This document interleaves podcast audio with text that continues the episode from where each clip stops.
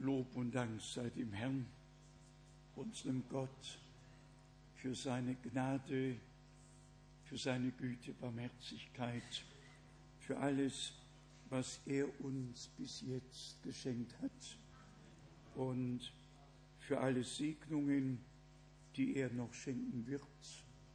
Er hat begonnen, er wird vollenden. Und wir haben die Verheißung, dass er mit uns sein wird, alle Tage bis an der Weltende. Und wenn das kommt, dann werden wir ja zu ihm in die Herrlichkeit emporgehoben. Und wie geschrieben steht, wer beharret bis ans Ende, der wird gekrönt werden. Und so schenke Gott uns Gnade, dass das geschieht. Ich habe einiges, das gesagt werden kann, vielleicht sogar sollte zunächst mal herzlich willkommen, wirklich herzlich willkommen im Namen unseres geliebten Herrn und Heilandes von nah und fern, aus Europa, aus Afrika, von überall, sogar von Guadeloupe haben wir heute einen Bruder hier. Wir haben einen Bus aus der Slowakei, sicher 1300 Kilometer gefahren. Dann haben wir Leute aus Tschechien, aus Polen, ja aus ganz Ost- und Westeuropa, sogar aus Schweden und Finnland und ja, Nachbarländer, Frankreich, Belgien und Schweiz und Österreich. Wir sind einfach Gott dankbar für die Gelegenheit. Rumänien, ja Rumänien, Bruder Daniel aus Rumänien ist hier, dann noch unser Bruder, der mitgekommen ist. Gott segne euch beide. Es sind noch mehr aus Rumänien. Gott segne euch. Wir sind einfach sehr, sehr dankbar, dass Gott aus allen Sprachen und Völkern herausruft und dass wir zu denen gehören dürfen, die seinen Ruf jetzt wirklich vernommen haben und dem Ruf folgen. Im September hat Gott Gnade geschenkt zu der großen Reise nach Fernost, Singapur und besonders Malaysien, wo Gott wirklich auch in einigen Städten Neuanfang machen konnte und auch dafür sind wir dankbar. Andere wurden auferbaut, im Glauben gestärkt, im Wort der Wahrheit und haben sich auch gefreut. Dann hatten wir, wie ihr sicher vernommen habt, die großen Versammlungen in der Elfenbeinküste, in Abidjan, wo Gott wirklich über die Maßen gesegnet hat. Wir haben uns mit Bruder Barrier und auch mit Bruder Leonard sehr gefreut. Bruder Leonard aus Brüssel war auch mit, Bruder Barrier war mit und es waren gesegnete Tage. Das Stadion fasste 16.000 Menschen und es war dreimal so gut wie gefüllt. Gott hat wirklich viel, viel Gnade geschenkt, das kann man sagen. Und wie in Rumänien, ich schreibe es hier, es wird sicherlich einige Kopien beim Ausgang geben. Wir haben versucht, ein paar Fotos zu machen, ist natürlich nicht möglich, eine solche Volksmenge auf ein Foto zu bringen. Zwei Fotos sind mit meinem Apparat gemacht worden, die habe ich so mitgebracht. Und wie in Rumänien, so auch jetzt in Abidjan, als ich diese tausend, tausendfache Volksmenge vor mir sah, wollte ich doch wissen, wer diese Leute sind. Und auch da habe ich dann gefragt, wie viele glauben aus Überzeugung das Wort Gottes für diese Zeit und sind auf den Namen des Herrn Jesus Christus getauft worden. Und alle Hände gingen hoch, ohne Ausnahme, ohne Ausnahme. Wir haben alle zugeschaut, die, die äh, Aufnahmen wurden gemacht. Es ist also wirklich gewaltig, welch eine Ernte Gott in den afrikanischen Ländern in besonderer Weise äh, heimholt. Es ist, es ist einfach wunderbar. Die Leute in Europa wenden sich ja immer mehr ab und wir hören von Kirchenverkäufen im ganzen Lande. Die Zahl ist genannt worden. Überall in allen Städten werden evangelische Kirchen verkauft und siehe da, in Afrika füllen Tausende und Abertausende ein Stadion, die das Wort gehört haben.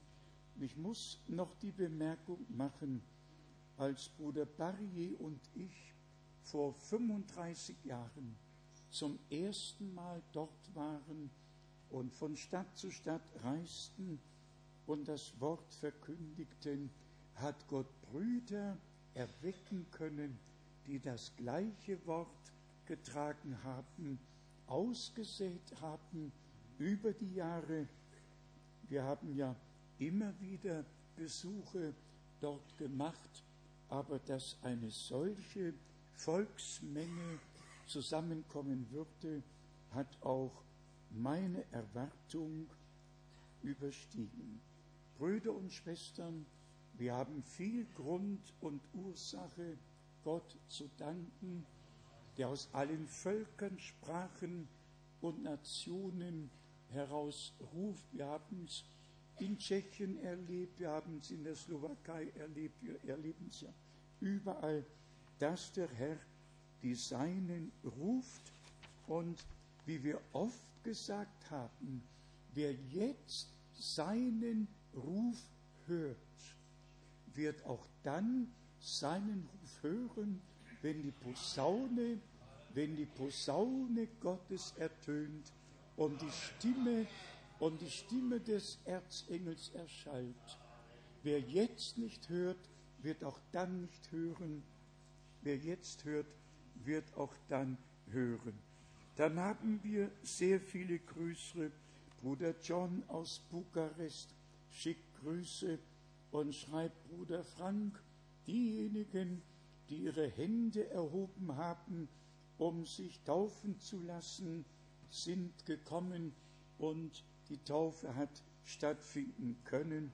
Auch ein herrliches Zeugnis.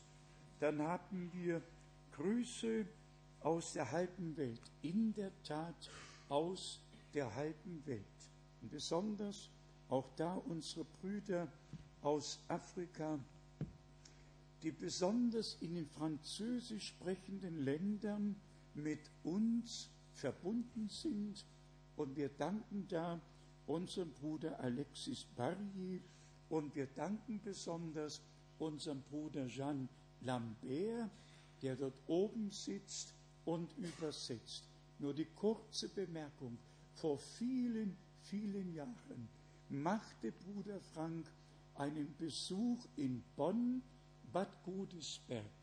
Und da war der Papa von Jean Lambert, der Ambassadeur des Landes in unserem Lande. Ja?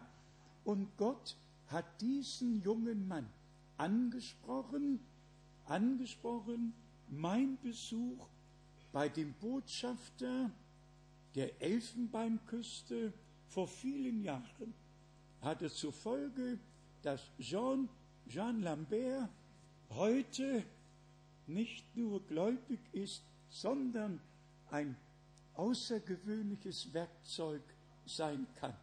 Sind die Wege Gottes nicht wunderbar? Führt der Herr nicht herrlich? Brüder und Schwestern, Herr, wir könnten Zeugnis ablegen, wie wunderbar die Wege Gottes sind, ja in allen Völkern und Sprachen. Ich spreche immer von der Erstlingsfrucht.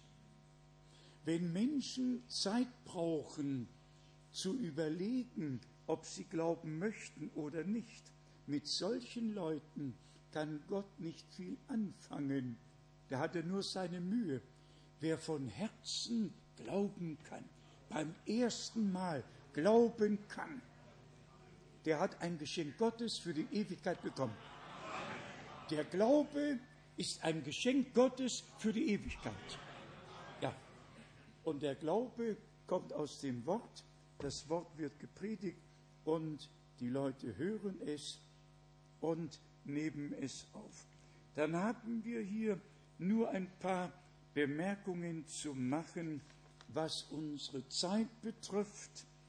Und wir müssen alle feststellen, es ist nicht mehr schön auf Erden, es gibt keinen Anstand mehr, es ist einfach nicht ganz begreiflich, was auf Erden vor sich geht.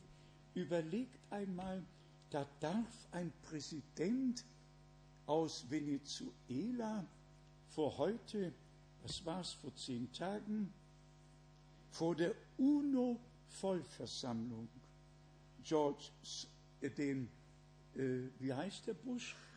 George W. Bush? Ja, nicht? George W. Bush, der darf ihm in der Vollversammlung, ich habe es hier vor mir, du bist der Teufel in Person. Ja, das darf, das darf ein Präsident aus Venezuela dem Präsidenten in den USA vor der UNO-Vollversammlung so einfach sagen und ja, und dann, es ist einfach nicht mehr begreiflich, was auf Erden alles überhaupt machbar und möglich ist. Aber das hatte zur Folge, dass man auch äh, George Bush ein bisschen untersucht hat, und auch diese Bemerkung mache ich ganz schnell, dass er zur Freimaurerloge gehört.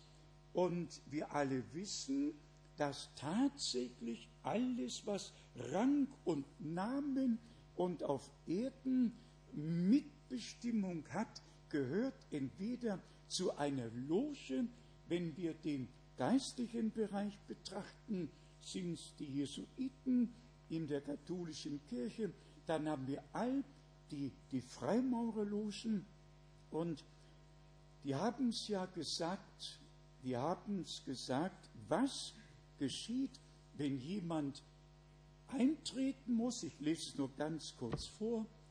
Der Mann tritt ein, muss seine Brust freimachen. Da liegt ein Zirkel, ein Dreieck und die Bibel. Die Bibel liegt beim Eintritt in die Freimaurerloge auf dem Tisch. Der Mann muss einen Schuh ausziehen, muss sich die Augen verbinden lassen und wird dann von drei Männern geführt, um das Gelübde abzulegen. Und dann kommt der Schwur, da steht ein Stuhl, ein Altar und ein Totenkopf und ein Sarg. Und hier muss das Gelübde abgelegt werden und haltet euch fest. Im Namen des Vaters, des Sohnes und des Heiligen Geistes. Bibel ist da, ein frommer Spruch ist da und die Leute übergeben sich tatsächlich einer fremden Macht. Was soll man dazu sagen? Johannes hat es geschrieben, die Apostel haben es geschrieben. Die ganze Welt liegt im Argen, wird durch Religion betrogen, durch Politik betrogen, die ganze Welt wird betrogen und Satan ist der Fürst dieser Welt. Ein Blick nach Israel und wir alle wissen, dass Israel das auserwählte Bundesvolk Gottes ist. Gott hat das mit Abraham, Isaac und Jakob und dann mit Israel wahrgemacht, um ein Volk auf Erden zu haben, das sein Zeugnis weiterträgt, ein Volk, dem er sein Wort anvertrauen kann, ein Volk, mit dem er persönlich Gemeinschaft haben kann. Und das ist im Grunde genommen der ursprüngliche Zweck unseres Gottes, Gemeinschaft mit uns zu haben. Und das begann mit Abraham, dass Gott der Herr persönlich herabkam, kein Engel gesandt, sondern persönlich kam in Begleitung von zwei Engeln, um mit Abraham zu sitzen, mit ihm zu essen und zu trinken. 1. Mose 18. Hier haben wir in der neuesten Ausgabe der evangelischen Nachrichten das 348 evangelisch orientierte Kirchen, orthodoxe Anglikaner, dass sie sich, äh, ja, der Hauptsitz ist ja in Genf, dazu entschlossen haben, ein Mitspracherecht in Israel zu haben und wie Sie hier in der Überschrift schreiben, die Besetzung Israels äh, zu beenden. Israel hat überhaupt nichts besetzt. Israel hat das Land wieder bekommen, das Gott ihnen verheißen hat. Abraham ist schon vor 4000 Jahren dort gewesen und vor 3007 Jahren ist Jerusalem als Hauptstadt Israels eingeweiht worden. Wir stehen auf der Seite Gottes und wir stehen auf der Seite Israels. Etwas anderes kann es für uns nicht geben. Dann bitte, es passt nicht alles immer in einen Gottesdienst, aber nur zur Orientierung. Hier in diesen evangelischen Nachrichten auch in Idea Spektrum hat ein Österreicher namens Seibel einen Artikel geschrieben, der es wert ist, weitergegeben zu werden, wert ist, dass man darüber nachdenkt. Er hat den Marienkult angepackt, er hat dann das Thema der Heilsgewissheit angepackt und dann hat er beanstandet, ich lese, Jesus aufnehmen bedeutete für sie, die Hostie zu sich zu nehmen. Wir alle wissen, ich hoffe, dass wir es alle wissen, wenn ein Katholik die Hostie zu sich nimmt, dann ist das Jesus Christus in leiblicher Gestalt. Der Priester macht die Verwandlung und dann, und dann nimmt dieser Mensch, der die Hostie auf seine Zunge legen lässt oder legt, der nimmt im Glauben der römischen Kirche Jesus Christus ganz persönlich auf und an. Und das beanstandet er hier, denn, das wissen wir alle auswendig, im Johannesevangelium im ersten Kapitel steht geschrieben, wie viele ihn aber aufnahmen, denen gab er Macht, Gottes Kinder zu werden, nämlich all denen, die an seinen Namen glauben. Dann hat er hier auch, ich erwähne so ganz kurz, vom Konzil 1564 nach der Reformation und im Jahre 2017 wird es 500 Jahre sein seit der Reformation. Wir haben viele Erweckungen gehabt. Wir haben darüber gesprochen. Die letzte vor 100 Jahren und dann die allerletzte nach dem Zweiten Weltkrieg. Und jetzt kehrt alles wieder in den Schoß der Mutterkirche zurück. Und ehe diese Rückkehr zum Abschluss gelangt, ruft Gott seine Gemeinde heraus. Er ruft heraus, er ruft heraus. Bitte glaubt, er ruft heraus. Ehe der endgültige Zusammenschluss und die endgültige Vereinigung stattfindet, dann schreibt er hier, diese, diese Ablehnung der Heilsgewissheit, und dann kommt das Zitat aus dem Konzil 1564, verflucht ist, wer das sagt, er sei sich seines Heils gewiss. Ja, und die Heilige Schrift sagt in Römer 8, Vers 16, sein Geist gibt Zeugnis unserem Geist, dass wir Kinder Gottes sein dürfen. In Konzilen sind nur unbiblische Lehrsätze aufgestellt worden. Wir brauchen kein Konzil und wir brauchen nicht das, was dort gesagt wurde. Also dieser Mann hat tatsächlich ein heißes Eisen angepackt. Und jetzt kommt noch der Gipfel. Die katholische Inquisition hat im Laufe ihrer unrühmlichen Geschichte etwa 55 Millionen Menschen umgebracht. Wie ein Jesuit selber nachgerechnet hat. Das ist eine beträchtliche Zahl. Ja, Brüder und Schwestern, ich will ja auf das alles nicht näher eingehen, aber es ist tatsächlich so viel in den Religionen und wir dürfen nicht lange noch so frei reden. Das ist nun einmal so. Ich habe hier noch zwei, drei ganz wichtige Dinge, die wir aber nicht mehr sagen wollen. Aber ich beziehe mich ja auf das, was im EDA Spektrum geschrieben steht. Ich würde es überhaupt nicht wagen zu sagen. Ich lese nur vor, was hier geschrieben steht. Noch einen, noch einen Vers hier. Es ist nicht mehr ein vollbrachtes Werk mit einem sitzenden hohen Priester, Bibelstelle, Hebräer 10, 11 bis 12, der ein für allemal alles getan hat, sondern der Jesus des Katholizismus wird immer wieder neu durch den Priester geopfert.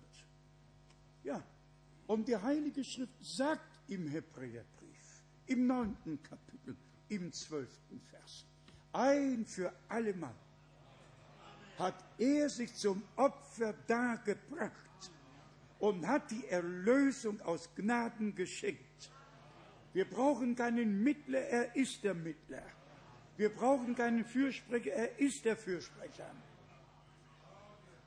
Amen, Amen und nochmals Amen. Man könnte weiterlesen, aber dazu sind wir heute nicht hier. Zum Beispiel, wenn ich noch sagen würde, weil ja auch die Geschichte mit dem Islam ebenso hohe Wellen schlägt, wenn ich offiziell sagen würde, dass im Koran das Wort Allah meinetwegen zehntausendmal stehen darf, aber in der Bibel dürfte es kein einziges Mal stehen. Und hier steht es tatsächlich in der Bibel, in der Bibel 6000 Mal in allen islamischen Ländern, wo bei uns Gott steht, steht dort Allah. Können es nachher nachlesen. 1. Mose 1, 32 Mal. Allah, Allah, Allah. Und alle Leute wissen bereits, dass Allah der uralte Mondgott der Babylonier war, der der Vegetation Fruchtbarkeit verliehen hat. Und als Mohammed all die anderen Götter besiegt hatte, hat er den Gott seines Stammes als den einzig wahren Gott bezeichnet. Und seitdem meinen Christen und wer sie alle sind, Allah und unser Gott sei der gleiche oder das gleiche. Absolut nicht. Absolut nicht. Unser Gott ist Elohim, der allmächtige Gott, der allmächtige Gott. Ja, aber ihr hört es in den Nachrichten, wir haben alle denselben Gott, Juden, Christen, Muslime. Nein, wir haben nicht denselben Gott. Der Gott Israels ist ein einziger Gott, keine, keine Trinität, keine drei, die sich einig sind, sondern ein einziger Gott. Höre Israel, der Herr, dein Gott, ist einer, ist einzig. Er hat, da ist das Wort, er hat einzig, einzig. Ja, und im Christentum sagt man, da sind drei, die sich einig sind von Ewigkeit her. Drei sind drei, einer ist einer. Wir glauben an einen einzigen Gott, der sich uns geoffenbart hat als Vater im Himmel, in seinem eingeborenen Sohn auf Erden und in uns durch den Heiligen Geist. Jesus Christus ist der vom Heiligen Geist gezeugte, von Maria geborene Sohn Gottes. Er ist ins Fleisch gekommen, weil wir im Fleische sind und hat in seinem Fleischesleibe die Erlösung vollbracht, für uns vollbracht und hat uns, nicht wird, sondern hat uns die Einsetzung in die Sohnschaft gegeben. Wir sind Söhne und Töchter Gottes geworden durch den Glauben an Jesus Christus, den Sohn Gottes. Und dabei bleibt es. Wir werden das biblische Zeugnis nie abändern. Wir werden glauben und lehren, wie die Schrift es sagt, bis der Herr kommt. Dazu hat Gott uns bestimmt, dazu hat er uns ausgesondert und geweiht, dass wir ihm dienen, ihm glauben und dass sein Wille durch unser Leben geschehen kann. Aber um das noch einmal zum Abschluss dieses Bereiches zu sagen, der Betrug ist einfach ganz schlimm. Es wird alles vermischt und es findet sich keiner mehr zurecht, es sei denn, Gott erbarmt sich unser und schenkt uns Gnade, sonst findet sich kein Mensch zurecht. Und dann kommen wir zu dem Punkt, was uns Gottes Wort bedeutet, nämlich alles in allem. Wenn dein Wort nicht mehr soll gelten, worauf soll mein Glaube ruhen? Mir ist es nicht um tausend Welten, sondern um dein Wort zu tun, um dein Wort zu tun. Heute werden wir auch das Mahl des Herrn haben. Und lasst uns vorher doch noch ein paar Schriftstellen betrachten. Die erste aus 5. Mose, 5. Mose 27. 5. Mose 27, Vers 9 und 10. Hierauf richteten Mose und die levitischen Priester folgende Worte an ganz Israel. Beobachtet Schweigen Israel und höret zu. Also, das Volk sollte schweigen, das Volk sollte zuhören. Auch daran müssen wir uns gewöhnen, dass wir in geistlichen Dingen gar nicht mitreden können, sondern Gott reden lassen müssen. Das Volk sollte schweigen, beobachten und sollte hören. Hören, was Gott, der Herr, seinem Volke durch sein Wort zu sagen hat. Dann geht es weiter. Am heutigen Tage bist du zum Volke des Herrn deines Gottes geworden. Brüder und Schwestern, es gibt Tage in unserem Leben, wo etwas Besonderes geschieht. Und so war es auch hier mit Israel.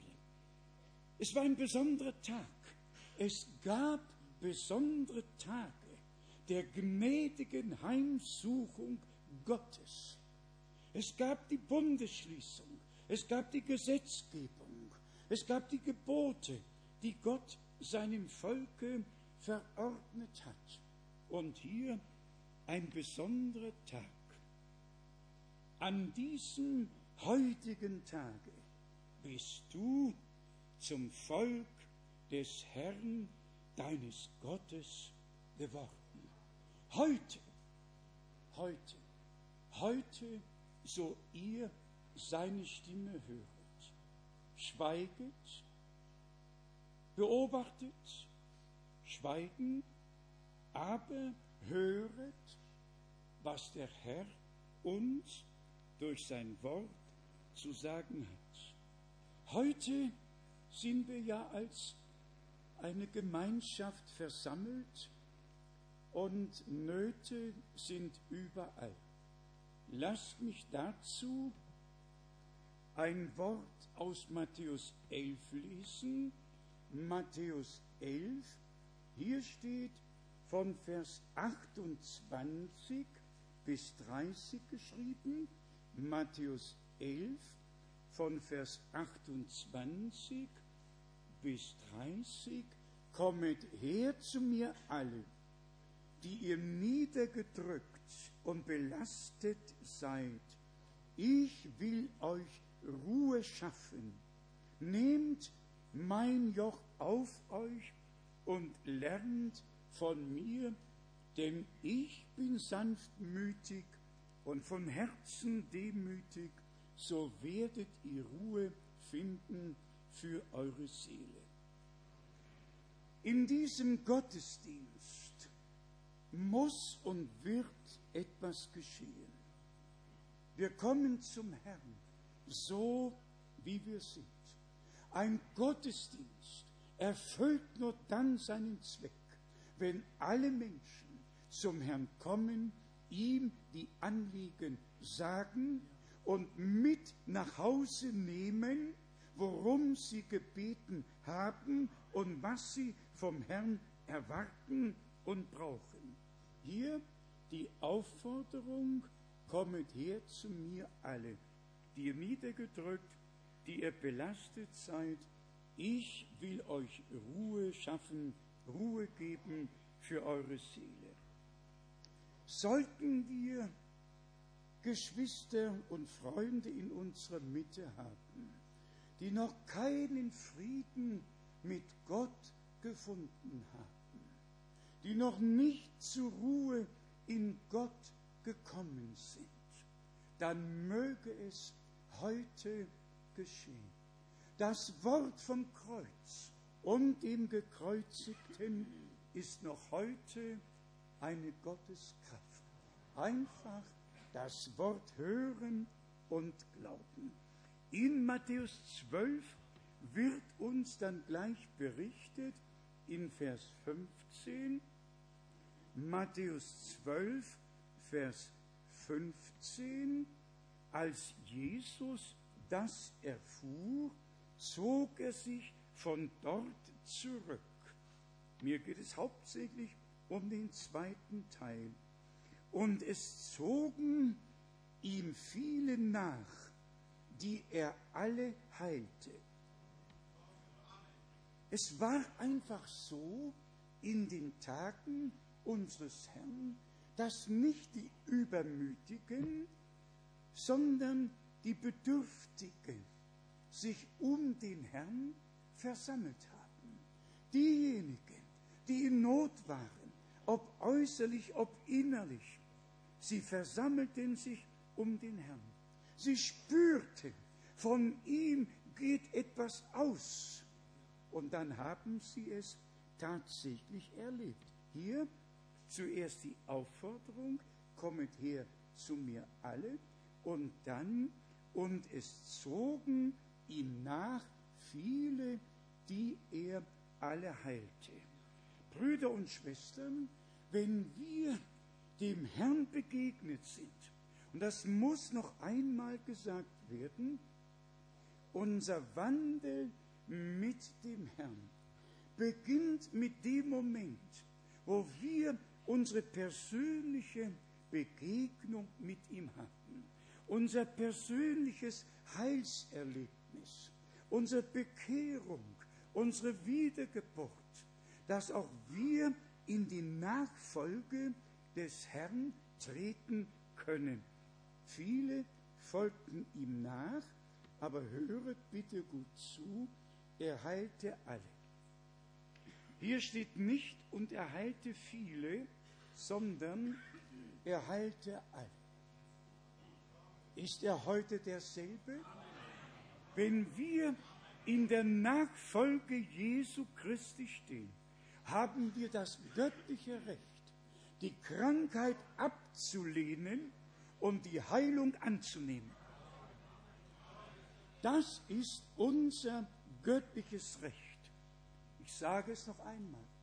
Unser göttliches Recht ist es, die Krankheit abzulehnen. Sie gehört nicht uns. Sie gehört nicht in unseren Leib. Einfach abzulehnen, vehement abzulehnen, mit innerer Erregung, aber im Glauben. Die Krankheit abzulehnen und die Heilung anzunehmen. Warum können wir die Krankheit ablehnen? Weil sie uns nicht gehört. Weil der Herr sie auf sich genommen hat. Denn so steht es geschrieben, er hat all unsere Krankheiten auf sich genommen und hat sie an das Fluchholz getragen und ist für uns zum Fluch geworden. Und wir dürfen in ihm die völlige Erlösung haben, die Rettung der Seele und die Heilung des Leibes. Beides gehört uns durch das vollbrachte Erlösungswerk am Kreuz auf Golgatha. Also eine Begegnung mit dem Herrn schließt die Nachfolge ein und dann geht in Erfüllung.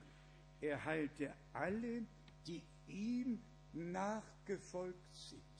Wir haben das göttliche Recht, unseren Finger auf die Stelle zu legen und sagen, geliebter Herr, du hast mich zu dir gerufen.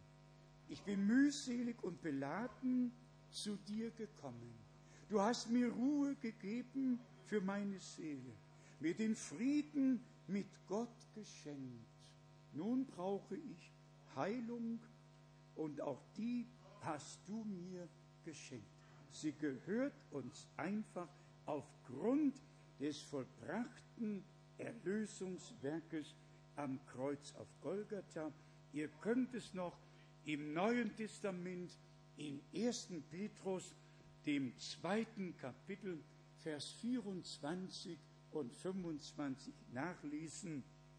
Das in unserem Herrn beides geschah, Erlösung und auch Heilung. Dann haben wir in Amos 3, Vers 3 das wunderbare Wort, wie können zwei miteinander gehen, es sei denn, sie sind einander begegnet. Sie haben sich getroffen und nun gehen sie gemeinsam. Das ist ja in Verbindung mit dem Wort, dass Gott nichts tut, es sei denn, er offenbart seinen Ratschluss seinen Knechten, den Propheten. Amos 3, Vers 3. Wandern wohl zwei Menschen miteinander, ohne dass sie sich verabredet oder getroffen haben? Ehe man zusammengehen kann, muss man eine Begegnung miteinander gehabt haben. So ist es mit uns und mit dem Herrn. Zuerst die Begegnung mit ihm. Brüder und Schwestern, es nützt uns nichts zu lesen, dass Henoch mit Gott wandelte. Das steht im 1. Mose 5, Vers 24 und im Übrigen war Henoch ein verheirateter Mann, hatte Söhne und Töchter, aber Henoch wandelte mit Gott. Henoch wandelte mit Gott. Unter allen Umständen kann jeder Mensch mit Gott wandeln, wenn erfüllt worden ist, dass wir eine Begegnung mit ihm hatten und ihm auf seinem Wege folgen. Es gibt viele Bibelstellen, die wir lesen könnten, sogar die Bibelstelle in Hebräer, dem elften Kapitel, wo geschrieben steht, dass Henoch plötzlich hinweggenommen wurde. Plötzlich. Ohne Vorankündigung. Henoch wandelte mit Gott und dort steht das Wort plötzlich ward er hinweggenommen worden. Auf unsere Zeit bezogen wird es genauso sein. Wer jetzt mit Gott wandelt, wird zu dem Zeitpunkt der Wiederkunft Jesu Christi wirklich vom Himmel her überrascht werden. Es wird im Nu, es wird plötzlich geschehen, die Posaune wird erschallen, die Stimme des Erzengels ertönen und die in Christus Entschlafenen werden auferstehen und wir werden verwandelt und in einem Nu hinaufgenommen werden. In den USA und in anderen Ländern gibt es die Lehre, dass die Toten auferstehen werden und 30 Tage mindestens unter uns sein werden. Wir brauchen nicht die Auferstehung der Toten, wir brauchen den letzten Abschnitt der Lebenden. Die Toten haben ihr Los, um die braucht sich kein Mensch mehr zu sorgen, denn von denen steht geschrieben, dass der Herr sie führen wird. Könnt nachlesen, 1. Thessalonicher, viertes Kapitel. Hier steht es geschrieben, dass der Herr die in Christo Entschlafenen mit sich führen wird. Die, um die braucht sich kein Mensch mehr zu kümmern. 1. Thessalonicher, viertes Kapitel, in, ja, man müsste von Vers 13 lesen. 1. Thessalonicher 4, von Vers 13.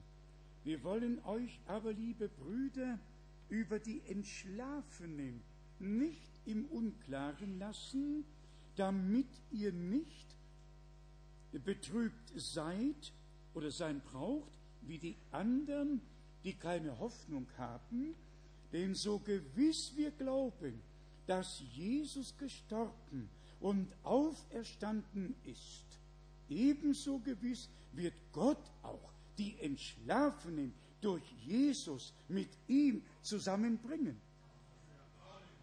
Ja, was wollen wir noch mehr?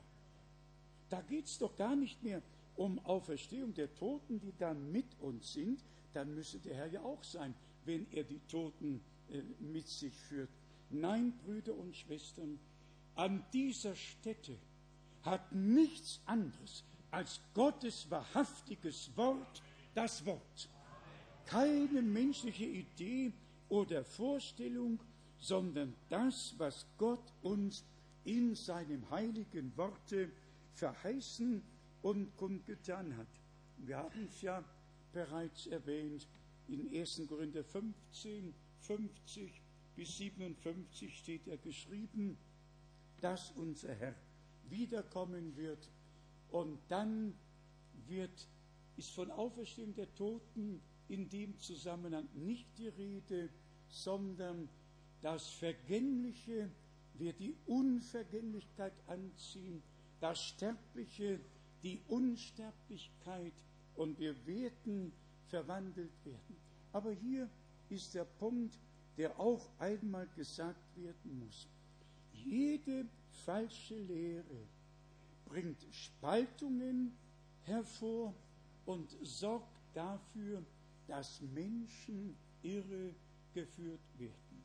Jede wahre Lehre verbindet uns im Geiste, im Worte und im Herrn und bringt uns in die Einheit des Glaubens und der Erkenntnis Jesu Christi, unseres Herrn. Für uns, die wir das große Vorrecht haben, und ich sage noch einmal Vorrecht, zu glauben, wie die Schrift es sagt. Und wir haben es geschrieben, nicht nur an einer Stelle, sondern an der nächsten und wieder an der nächsten, damit alles bestätigt ist und wir eine Beleuchtung dessen, worum es geht, von allen Seiten haben und dann eine Gesamtübersicht aus Gnaden haben dürfen. Es ist einfach so, dass Gott es so geführt hat. Auch das haben wir geschrieben. Nicht alles steht auf einer Stelle, sondern ist in der Heiligen Schrift verteilt. Und wer richtig hinschaut, Brüder und Schwestern, und das sage ich jetzt mit Bezug auf Aussprüche Bruder Brenhims. Bruder Brenhim hat nur sagen wollen, was die Heilige Schrift sagt. Aber wenn es dann zum Beispiel um Offenbarung 10 geht, worauf es sich immer wieder berufen hat, dann muss man einfach wissen, dass er als der letzte Gemeindebote das Recht hatte, sich auf die Stelle zu berufen. Und hier ist der Punkt. Ich sage euch kein großes Geheimnis, aber Männer Gottes haben im Alten Testament Dinge vorausgesagt, die im Neuen Testament geschehen. Und ich sage euch heute etwas. Zum Beispiel hat der Prophet Malachi geweissagt, siehe, ich sende euch den Propheten Elia, ehe der große und schreckliche Tag des Herrn kommt. Man kann nachlesen. Dann wird er beschrieben als der Tag des Zornes, als der Tag der Rache. Der Tag des Herrn wird in allen Einzelheiten, besonders im Propheten Jesaja, beschrieben. Sogar Jesaja 61, das angenehme Jahr und der Tag der Rache unseres Gottes in einem Vers. In Lukas 4 steht der zweite Teil nicht, sondern nur der erste, nämlich das angenehme Jahr des Herrn zu verkündigen. Der zweite Teil von der Rache steht nicht geschrieben. Ja, warum nicht? Weil er damals noch nicht galt, noch nicht anwendbar war. Der Tag der Rache liegt noch vor uns. Damals lag der Tag des Heils vor uns. Und nur der Abschnitt ist genannt und gesagt worden, der tatsächlich zutraf. Und dann, wenn ihr Petrus in der ersten Predigt in Apostelgeschichte 2 betrachtet, ja, der hat aus dem schrecklichen Tag den herrlichen Tag gemacht. Und jetzt seid ihr dran. Ja, lest doch, schlag doch mal die Bibel auf. Schlag doch mal die Bibel auf. Apostelgeschichte, zweites Kapitel, Vers 20. Da steht von dem herrlichen, viele Bibelstellen, von dem besonderen, von dem herrlichen, von dem glorreichen Tag. Ja, was ist das denn? Der erste Teil, völlig gut zitiert aus dem Alten Testament. Ich lese es vor. Apostelgeschichte 2, Vers 20. Die Sonne wird sich verfinstern oder in Finsternis verwandeln und der Mond in Blut, ehe oder bevor der Tag des Herrn kommt, der große und herrliche. Im Alten Testament der große und schreckliche. Ja, und hier der große und herrliche. Ja, was ist das denn nun? Und beides stimmt und beides ist richtig. Für uns, die Gläubigen, ist es der herrliche Tag. und was nach uns kommt, der schreckliche Tag. Beides ist richtig, aber es geht um die Einteilung. Es geht darum, dass biblisch gelehrt wird, um zu zeigen, wo gehört was hin, in welchen Zusammenhang gehört dieser oder jener Ausspruch. Dann geht es weiter. Im 1. Korinther, dem ersten Kapitel, hat ja Paulus direkt von diesem herrlichen Tag Jesu Christi gesprochen. Er durfte das, weil es hier um die Gemeinde geht, nicht um die Abrechnung und Vergeltung und den Zorn, der kommen wird nach der Entrückung, sondern um uns, die gläubig gewordenen. Und deshalb, der erste Abschnitt ist ja die Entrückung, unsere Vollendung, und dann ist es der herrliche Tag. Für uns wird das kein schrecklicher Tag sein.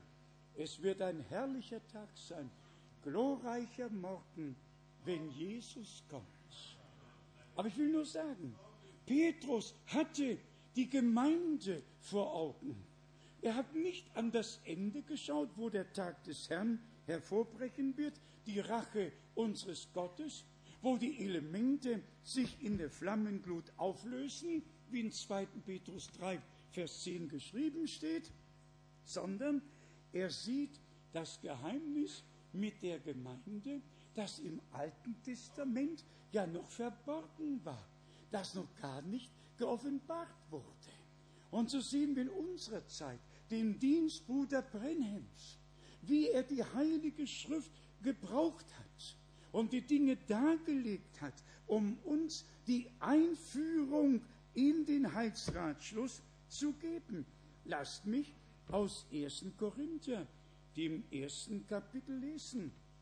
Hier steht in Vers 7, ja, Vers 7 und 8, ihr steht infolgedessen an keiner einzigen Gnadengabe zurück, während ihr auf die Offenbarung des Herrn Jesus Christus wartet, der euch auch Festigkeit verleihen wird bis ans Ende, so dass ihr am Tage unseres Herrn Jesus Christus, jetzt ist es an die Gläubigen gerichtet.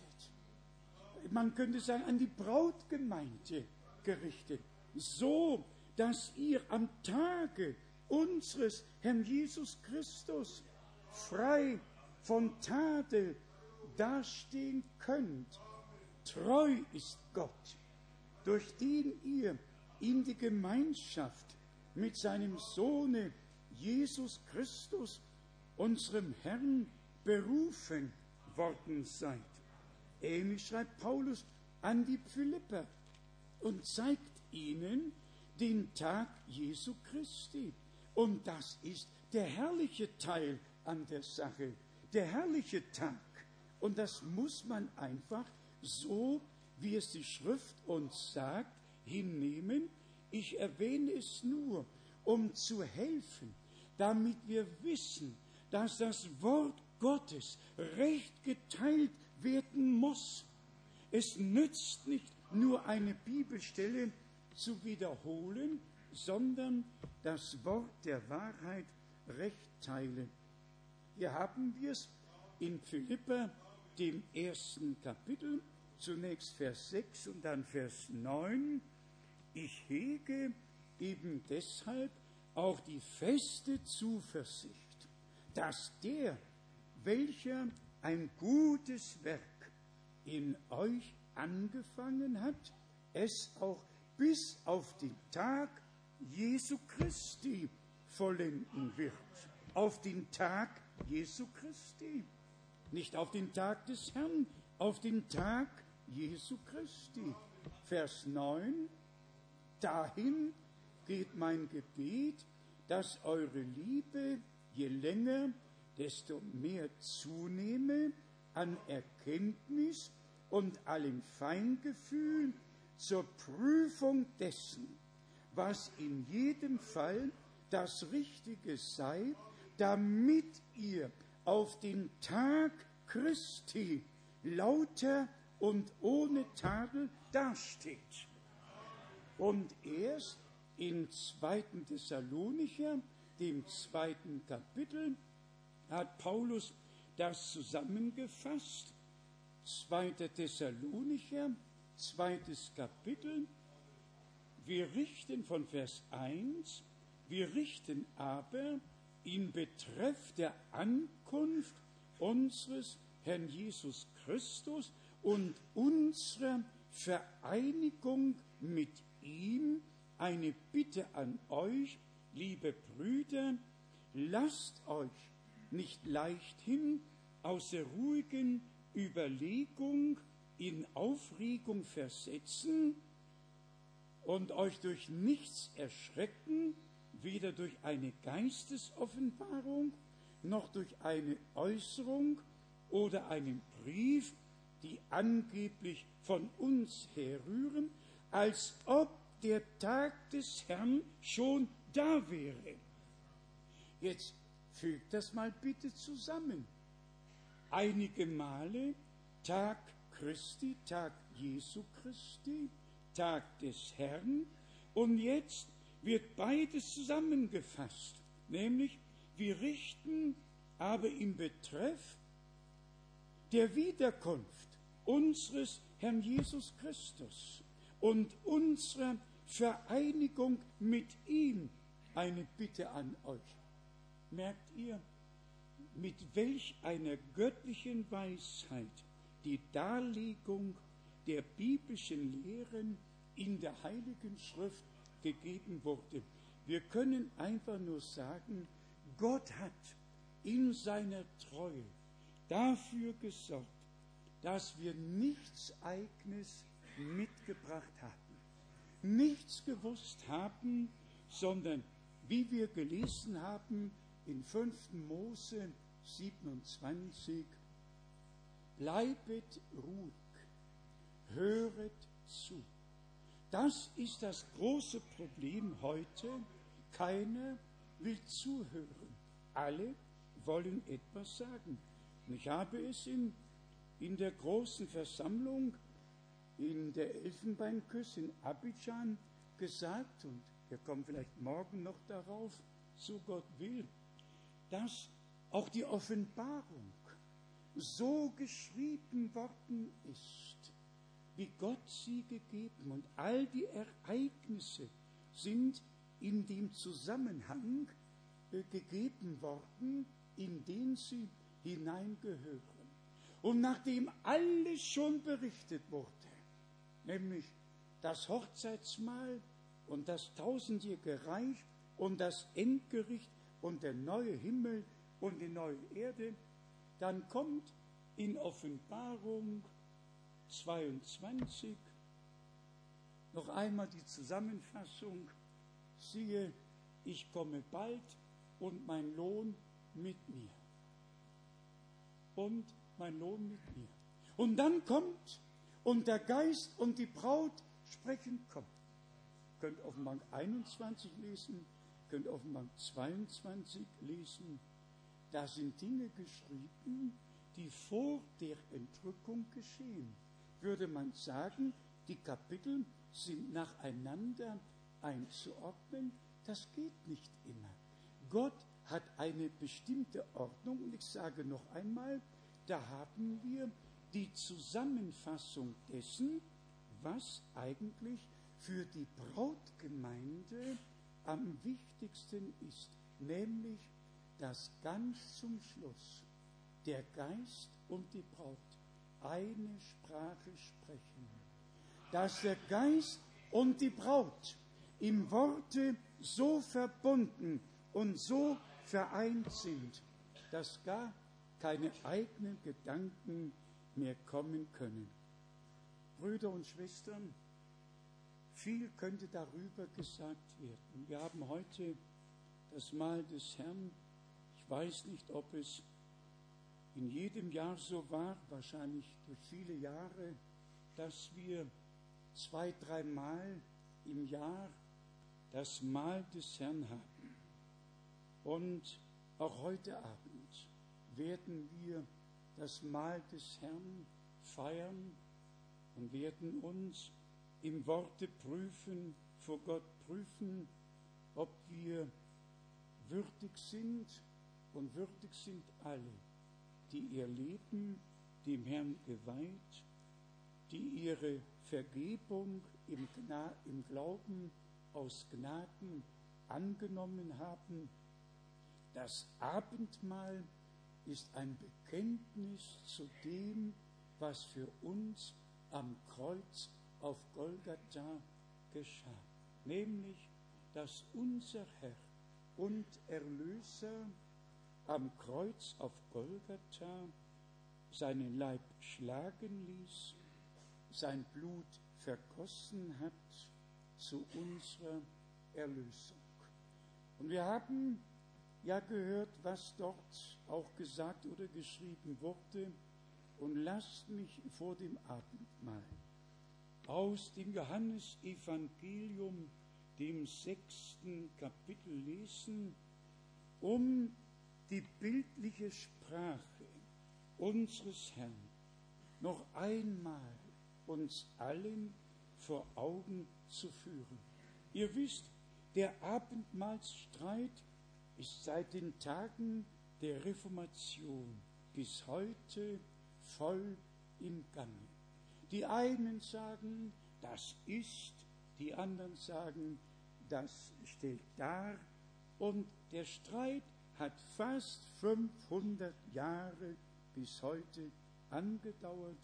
Ein Streit über das Abendmahl ist überhaupt nicht nötig, wenn man zu den Stellen aus Matthäus 26 und in anderen Stellen nachliest, aber ehe man das tut, muss man tatsächlich aus dem Johannesevangelium, dem sechsten Kapitel lesen, wo unser Herr einige Minuten über das Brot spricht, das vom Himmel herabgekommen ist, über seinen Leib, der dargebracht wird, über sein Blut, das vergossen werden wird. Ich lese nur einige Verse. Johannes sechstes Kapitel, Vers 48. Ich bin das Brot des Lebens. Was hat Brot für eine Bedeutung? Der Mensch lebt nicht vom Brot allein, sondern von jedem Worte Gottes. Ich bin das Brot des Lebens. Eure Väter haben in der Wüste das Manna gegessen und sind dann gestorben. Hier dagegen ist das Brot, das aus dem Himmel herabkommt, damit man davon esse und nicht sterbe. Hier spricht er von sich, von seiner Hingabe, an der wir teilhaben sollen, teilhaben dürfen. Vers 51, ich bin das lebendige Brot, das aus dem Himmel herabgekommen ist. Wenn jemand von diesem Brote isst, so wird er ewiglich leben.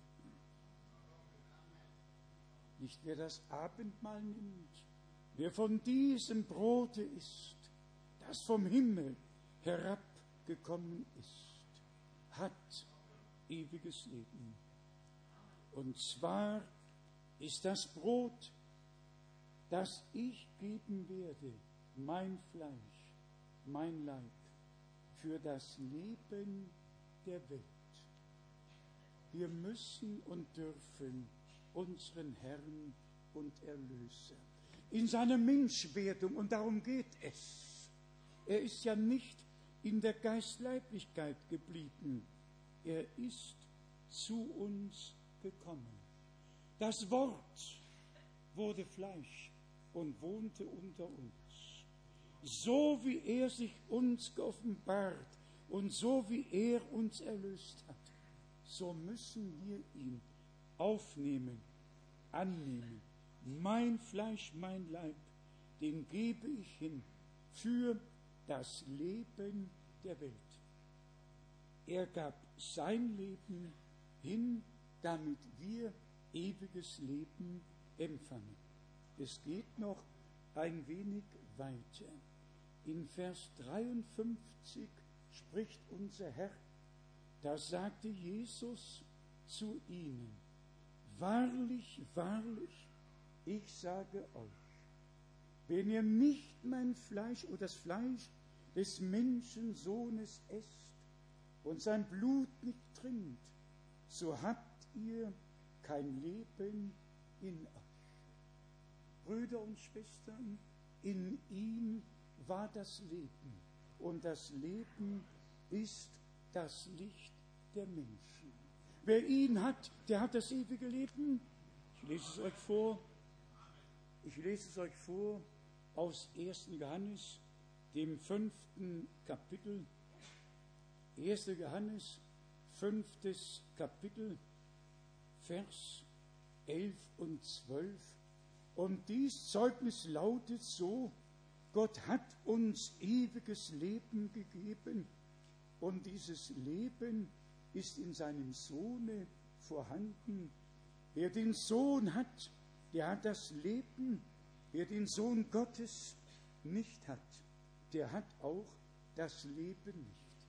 Hier in bildlicher Rede gesprochen, wer ihn aufnimmt, der hat das ewige Leben, denn er ist der wahrhaftige Gott und das ewige Leben. 1. Johannes 5. Kapitel, Vers 20. Hier steht weiter geschrieben in Vers 54, wer mein Fleisch isst und mein Blut trinkt, der wird ewiges Leben, der hat ewiges Leben und ich werde ihn am jüngsten Tage auferwecken. Vers 55, denn mein Fleisch ist wahre Speise und mein Blut ist wahre Trank. Vers 56, wer mein Fleisch isst und mein Blut trinkt, bleibt in mir und ich in ihm. Wie mich der Vater der das Leben in sich trägt, gesandt hat und ich Leben in mir trage um des Vaters willen, so wird auch der, welcher mich ist, das Leben haben um meinetwillen. Das ist die Summe des Ganzen. Wie der Vater, der das Leben in sich hat, in mir wohnt, und ich durch ihn Leben habe, so werden alle das ewige Leben durch mich haben. Und wir sind wieder bei dem Punkt angekommen, dass wir einfach unterscheiden müssen, die Aufnahme des Herrn durch Buße und Bekehrung den breiten Weg verlassen, der zu Verderben führt, den schmalen Weg betreten, der zum Leben führt, einfach durch die enge Pforte einzugehen im Glauben und die persönliche Rettung und das Heil Gottes in Jesus Christus, unserem Herrn, zu erleben. Und erst dann können wir zu dem gehen, was im Korintherbrief geschrieben steht, doch zunächst noch das, was im Matthäusevangelium geschrieben steht, Matthäus 26.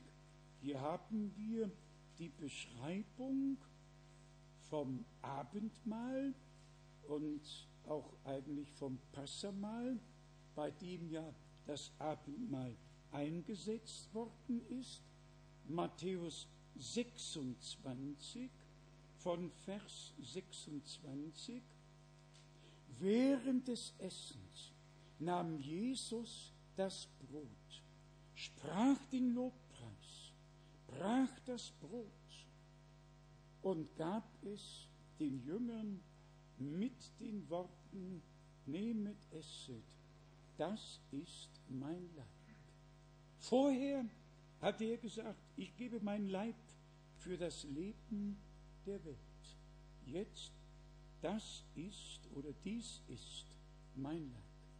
Dann nahm er einen Kelch, sprach das Dankgebet und gab ihnen den mit den Worten, trinket alle daraus, denn dies ist mein Blut, das Blut des Bundes, das für viele vergossen wird zur Vergebung der Sünden. Ich habe eine Frage an uns alle. Hier haben wir Brot vor Augen, das der Herr gebrochen hat. Hier haben wir den Kelch vor Augen mit dem Wein.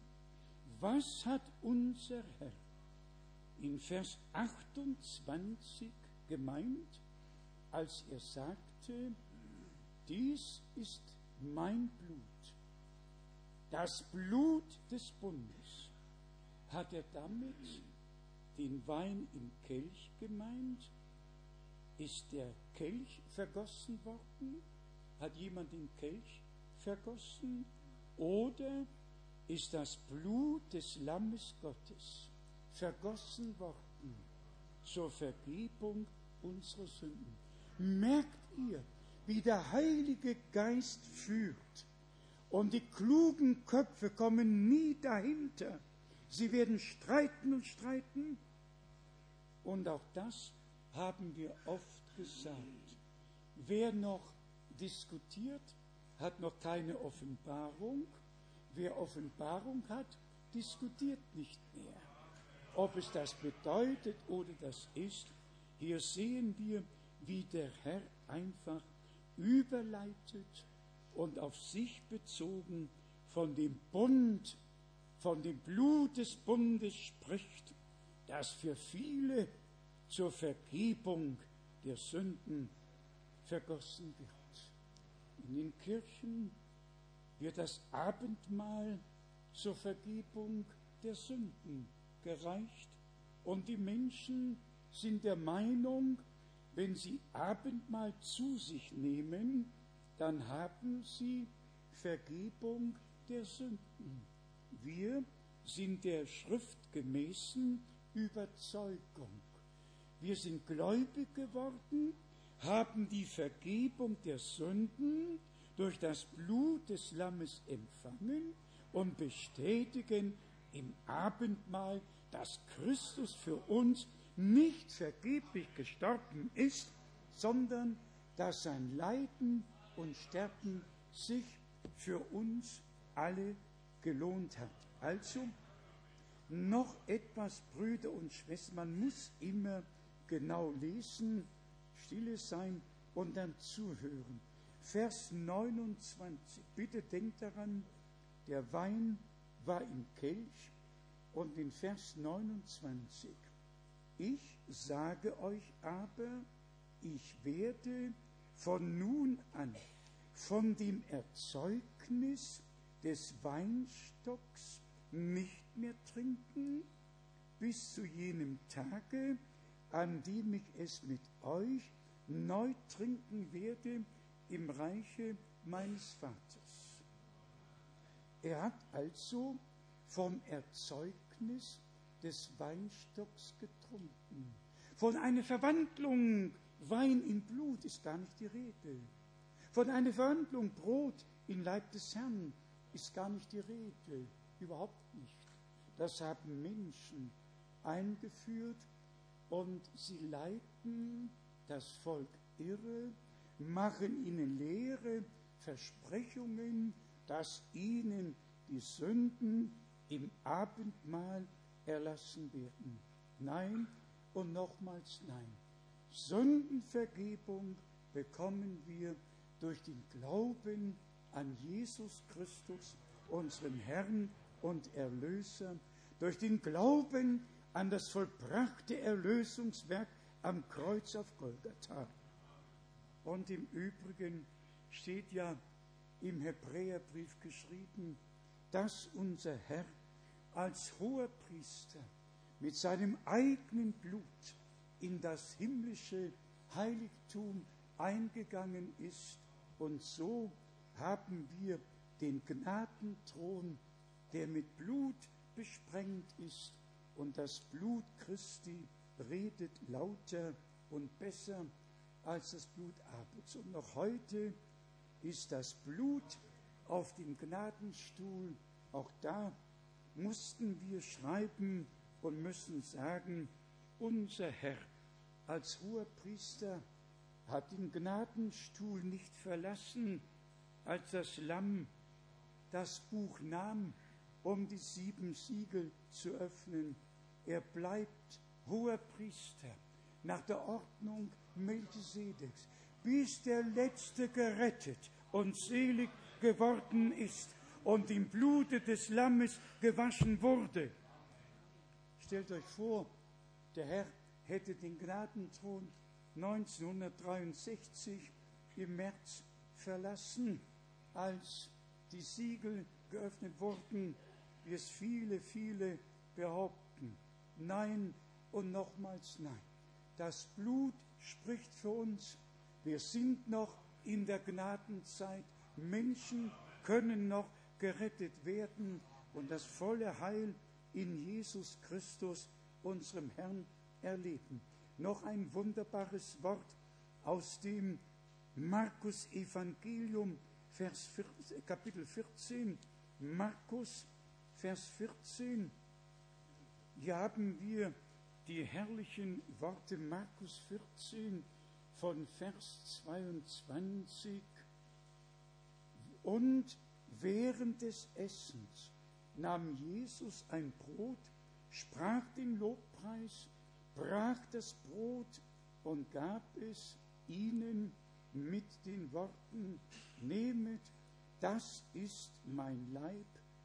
Dann nahm er einen Kelch, sprach das Dankgebet und gab ihnen den, und sie tranken alle daraus, und er sagte zu ihnen, dies ist mein Blut, das Bundesblut, das für viele vergossen wird. Nochmals sei es gesagt, und alle können es sehr gut verstehen, wie er im Vergleich darüber spricht. Er hat sein Blut vergossen, dass wir Erlösung, Vergebung und Versöhnung mit Gott haben.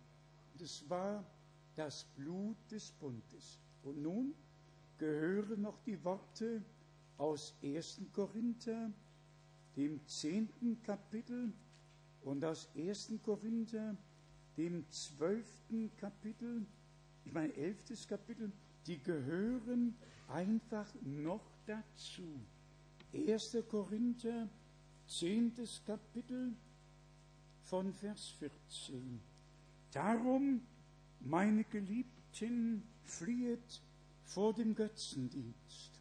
Ich rede ja doch zu euch als zu verständigen Leuten.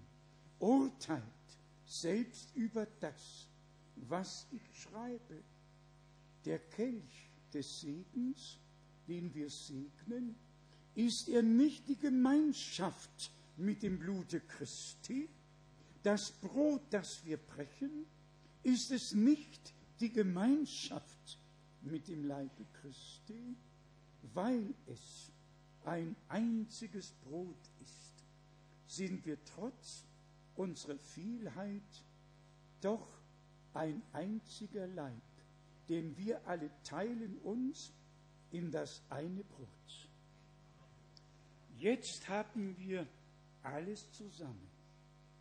Der Leib des Herrn, der dargebracht wurde, das Brot, das gesegnet wurde, dann die Gemeinde der Erlösten, die den Leib des Herrn bilden, er das Haupt, wir die Glieder, 1. Korinther, 12. Kapitel, viele Glieder, ein Leib, und hier wird nun Brot und Leib zusammengefügt. Ich lese es noch einmal. Der Kelch des Segens, den wir segnen, ist er nicht die Gemeinschaft mit dem Blute Christi. Darum ging es. Um durch das Blut Christi Gemeinschaft mit Gott zu bekommen. Denn Gott war in Christo und versöhnte die Welt mit sich selber. Und Kraft der Erlösung durch das Blut haben wir nun Gemeinschaft, die Gemeinschaft Christi. Das Brot, das wir brechen, ist es nicht die Gemeinschaft mit dem Leibe Christi, mit dem Leibe Christi. Erstens mit dem Leib, der wirklich dargebracht wurde, dann mit dem Leib, den die Erlösten als Gesamtgemeinde äh, ergeben, der Leib Christi, denn wir, Vers 17, weil es ein einziges Brot ist, sind wir trotz unserer Vielheit ein einziger Leib, denn wir alle teilen uns in das eine Brot.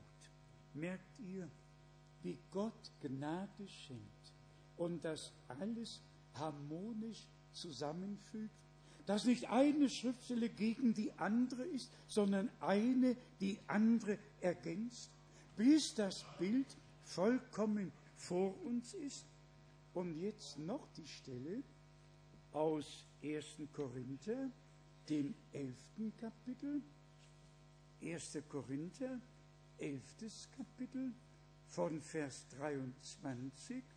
Denn ich habe es meinerseits vom Herrn her so überkommen, wie ich es euch auch überliefert habe.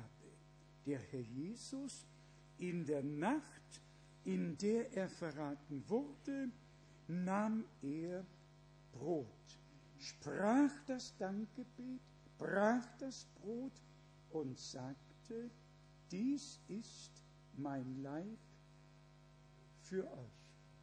Diese Worte mein Leib für euch, stehen nicht in Matthäus 26, die stehen nicht in Markus 14, die stehen in 1. Korinther, dem 11. Kapitel.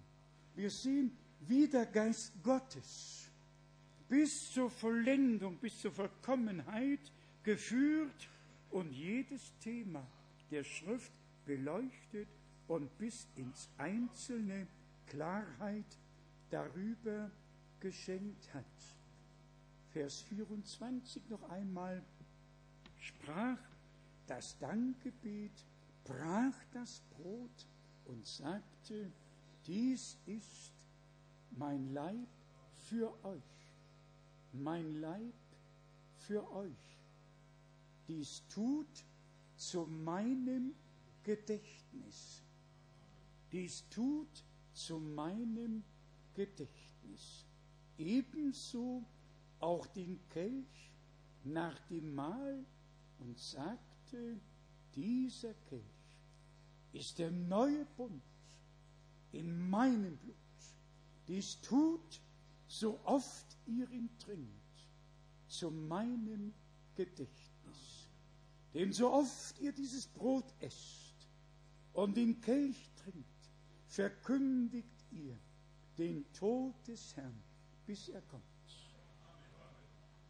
Es ist einfach wunderbar, wie Gott alles in seinem Worte gesagt hat, aber auch das muss noch einmal betont werden.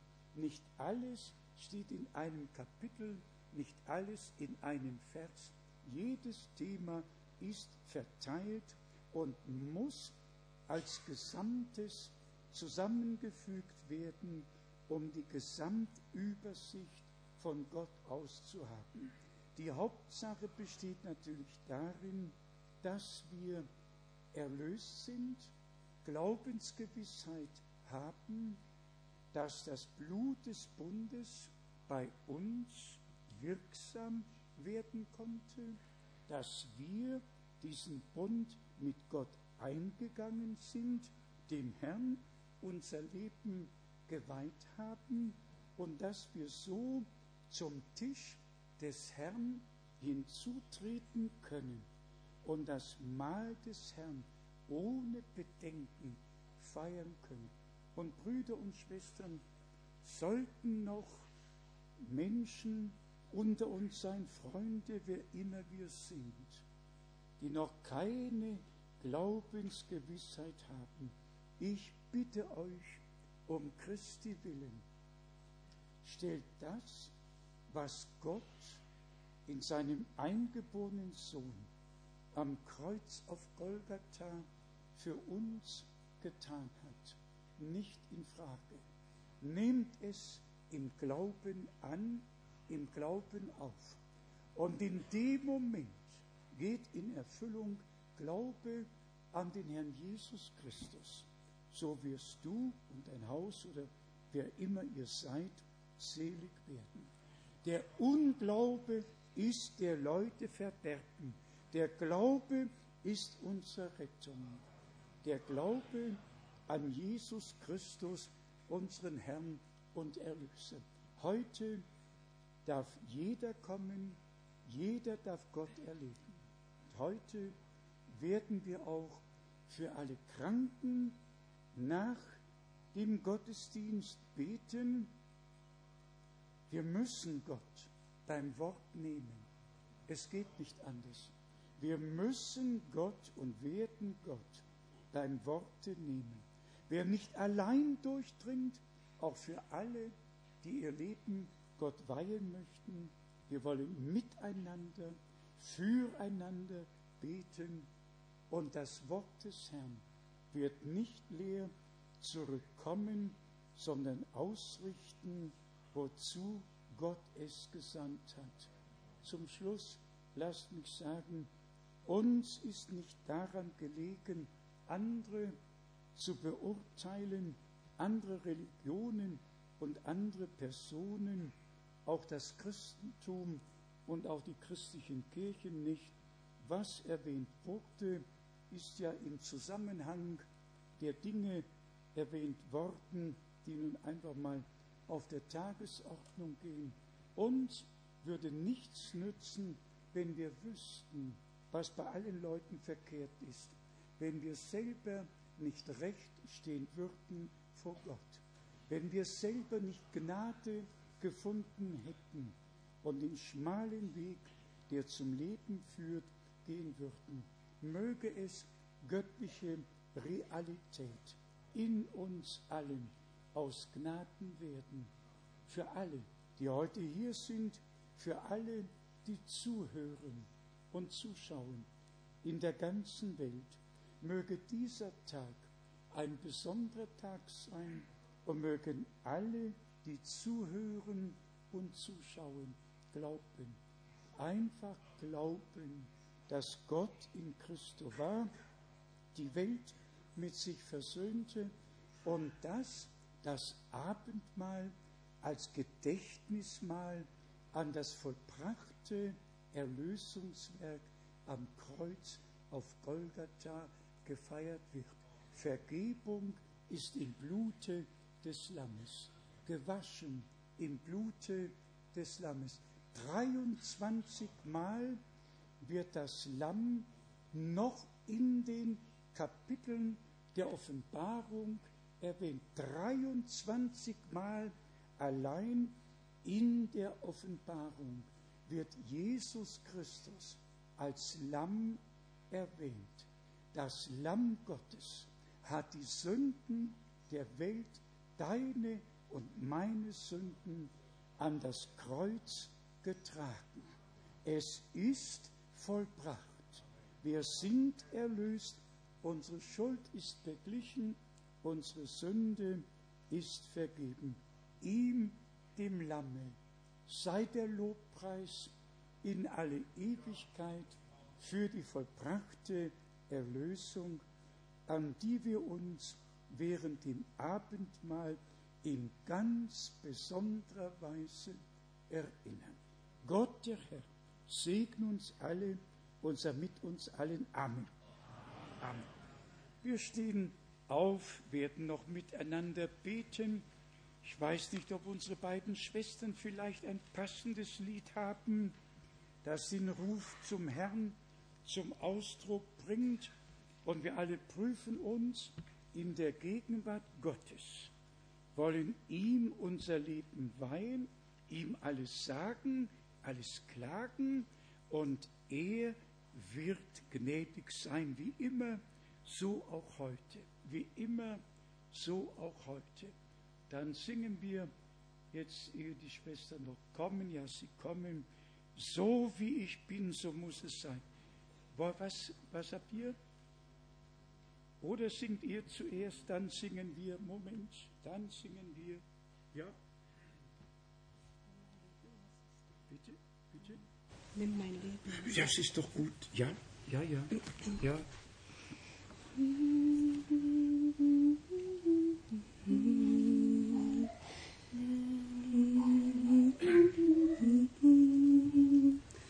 Nimm mein Leben, lass es dein treuer Gott auf ewig sein. Lass die Hand in stillem Fleiß wirken nur auf dein Geheiß. Wasche mich in Jesu teuren Blut, in der Gnade reinigenden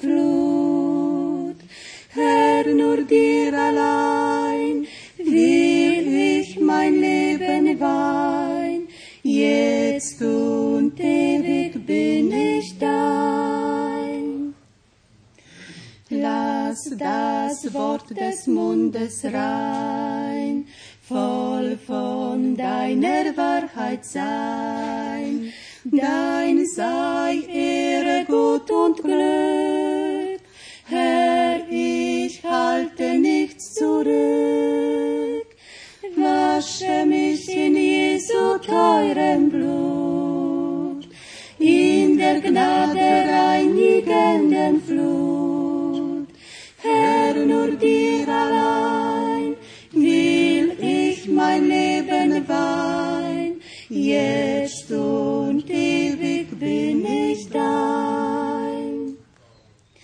Dieses Lebens flücht'ge Zeit, deinem Preis sei sie geweiht, brauche hier im Kampf der Welt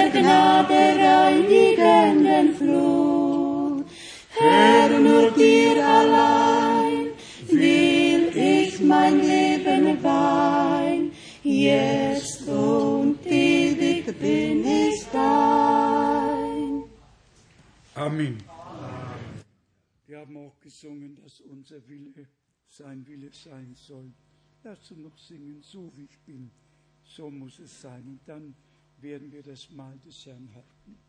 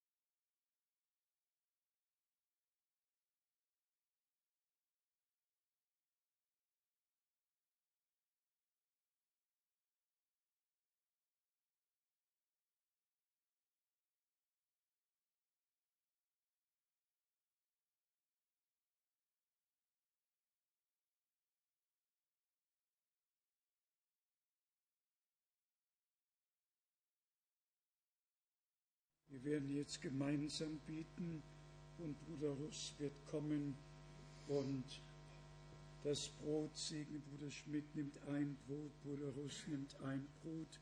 Dann wird Bruder Russ die Brüder rufen, die noch mitbrechen und helfen werden. Und Gott möge uns alles segnen, mit uns allen sein. Betrachtet euch einfach als ein Glied am Leibe des Herrn, Amen. als ein Teil des Leibes Jesu Christi. Wir sind sein Eigentum für immer. Danke, geliebter Bruder. Mein Gott. Treuer Gott, Oh Herr, wir danken dir aus der Tiefe unserer Herzen ja Herr, für dein wahres Wort, das wir hören durften, Herr. mein Gott. Und wir freuen uns, Herr, dass du Licht geschenkt hast in Amen. der Endzeit, Amen. dass wir erkennen dürfen, Herr, die Wahrheit, wie es im Grunde genommen geschrieben steht. Ja, Herr. Herr, wir beten dich an und danken dir für dieses Brot, Herr, Ja, Herr. dass wir, dass wir wissen, dass du dein Leib hingegeben hast. Und dieses Brot repräsentiert deinen Leib, Herr. Und wir bitten um deinen Segen. Du Ja, wollest segnen die Brote, Herr. Du wollest segnen jeden, der daran teilnimmt, um deines heiligen Namens willen. Ich bitte es in Jesu heiligem Namen. Amen. Amen. Tu das Gleiche, Bruder Schmidt. Treuer Gott, wie bereits schon gebetet, als eine Einheit dein Leib. Wie dieses Brot oder diese Brote, Herr, die wir vor dir bringen, bitten dich, Herr, segne sie. Segne jeden, der da teilnimmt. Segne jeden, o Herr, der an deinem Leibe als Glied ist, o Herr. Bitte, wie dieses Brot von vielen zusammengesetzt ist, so sind wir als eine Einheit zusammengesetzt, bitten dich um deinen Segen in deinem kostbaren Namen unseres Herrn Jesus Christus. Amen. Amen.